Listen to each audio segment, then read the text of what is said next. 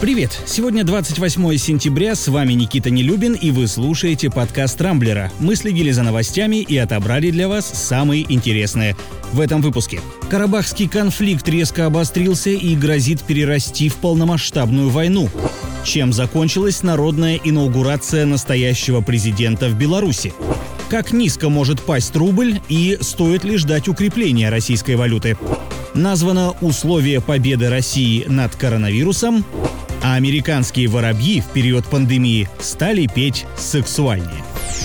Внимание буквально всего мира со вчерашнего дня приковано к событиям на Кавказе. Это произошло после резкого обострения Карабахского конфликта между Арменией и Азербайджаном. Кто именно начал стрелять первым, непонятно. Страны взаимно обвиняют друг друга в эскалации. После первых обстрелов Армения объявила военное положение и всеобщую мобилизацию. Вооруженные столкновения шли весь день. В результате с обеих сторон есть многочисленные жертвы и пострадавшие, в том числе среди мирного населения. Лидеры десятков стран уже призвали Армению и Азербайджан немедленно прекратить огонь и сесть за стол переговоров. Эксперты опасаются, что если этого не произойдет в ближайшие два-три дня, обострение может перерасти в настоящую войну. Масло в огонь подлил и премьер-министр Армении Никол Пашинян, который заявил, что его правительство намерено рассмотреть вопрос о признании независимости Нагорного Карабаха. В этом случае избежать полномасштабных боевых действий в зоне соприкосновения уже вряд ли удастся. Вся надежда теперь на то, что Минск группе ОБСЕ, которая занимается карабахской проблемой, в самое ближайшее время удастся уговорить Армению и Азербайджан пойти на диалог. Беларусь накануне отметила своеобразный юбилей – пятидесятый день протестов против результатов президентских выборов. В ответ на тайную инаугурацию Александра Лукашенко, которая состоялась двадцать третьего сентября, жители республики вчера решили провести народную инаугурацию Светланы Тихановской.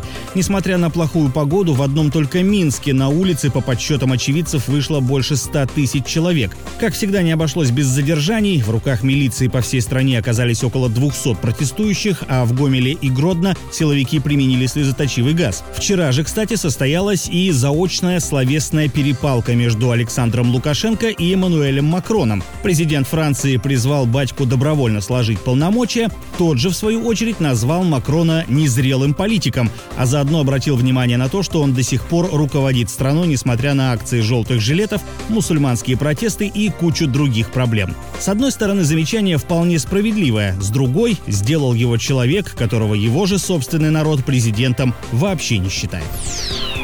Непростой минувшая неделя выдалась для рубля. В пятницу он обновил антирекорд, который держался больше четырех с половиной лет.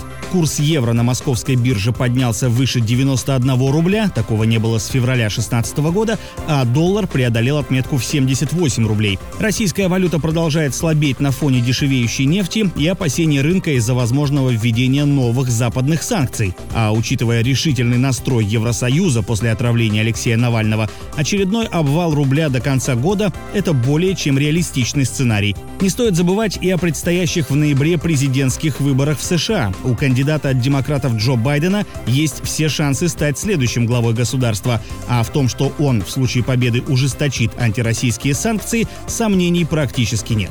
При таких раскладах доллар и евро могут прибавить к нынешним уровням по одиннадцать и четыре процента соответственно, уверены российские аналитики. Помочь остановить падение должна упреждающая реализация валюты. На прошлой неделе Центробанк продал ее почти на два с половиной миллиарда рублей. Коронавирус вновь активно наступает на Россию. Судя по статистике, это уже очевидный факт, что бы там ни говорили Минздрав и Роспотребнадзор. Вчера количество новых случаев заражения впервые с двадцатого июня превысило семь тысяч восемьсот. С сегодняшнего дня в Москве вступают в силу ограничения для людей старше шестидесяти пяти лет, страдающих хроническими заболеваниями, а также беременных женщин. Им без необходимости лучше не выходить на улицу. Впрочем, сейчас это лишь рекомендации. Штрафовать за несоблюдение самоизоляции никого не будут, по крайней мере, пока.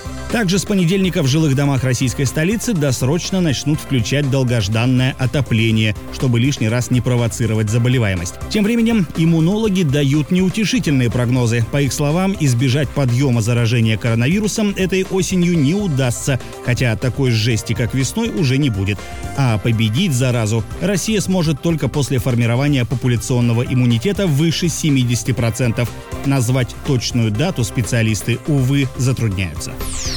А вот кому во времена ковида точно хорошо, так это американским воробьям. В период пандемии они стали петь тише и сексуальнее. К такому неожиданному выводу пришли орнитологи из Сан-Франциско. Они сравнили трели птиц с теми, которые были до начала эпидемии коронавируса, и выяснили, что самцы воробьев начали брать нижние ноты.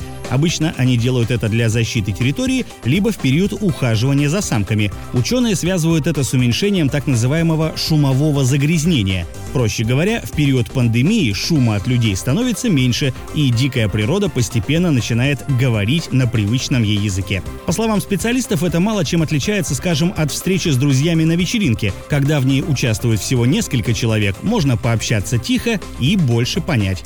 Что ни говори, а в природе таки все устроено не в пример правильнее, чем у людей. На этом пока все. С вами был Никита Нелюбин. Не пропускайте интересные новости, слушайте и подписывайтесь на нас в Google Подкастах и Castbox. Увидимся на рамблер точка ру. Счастливо!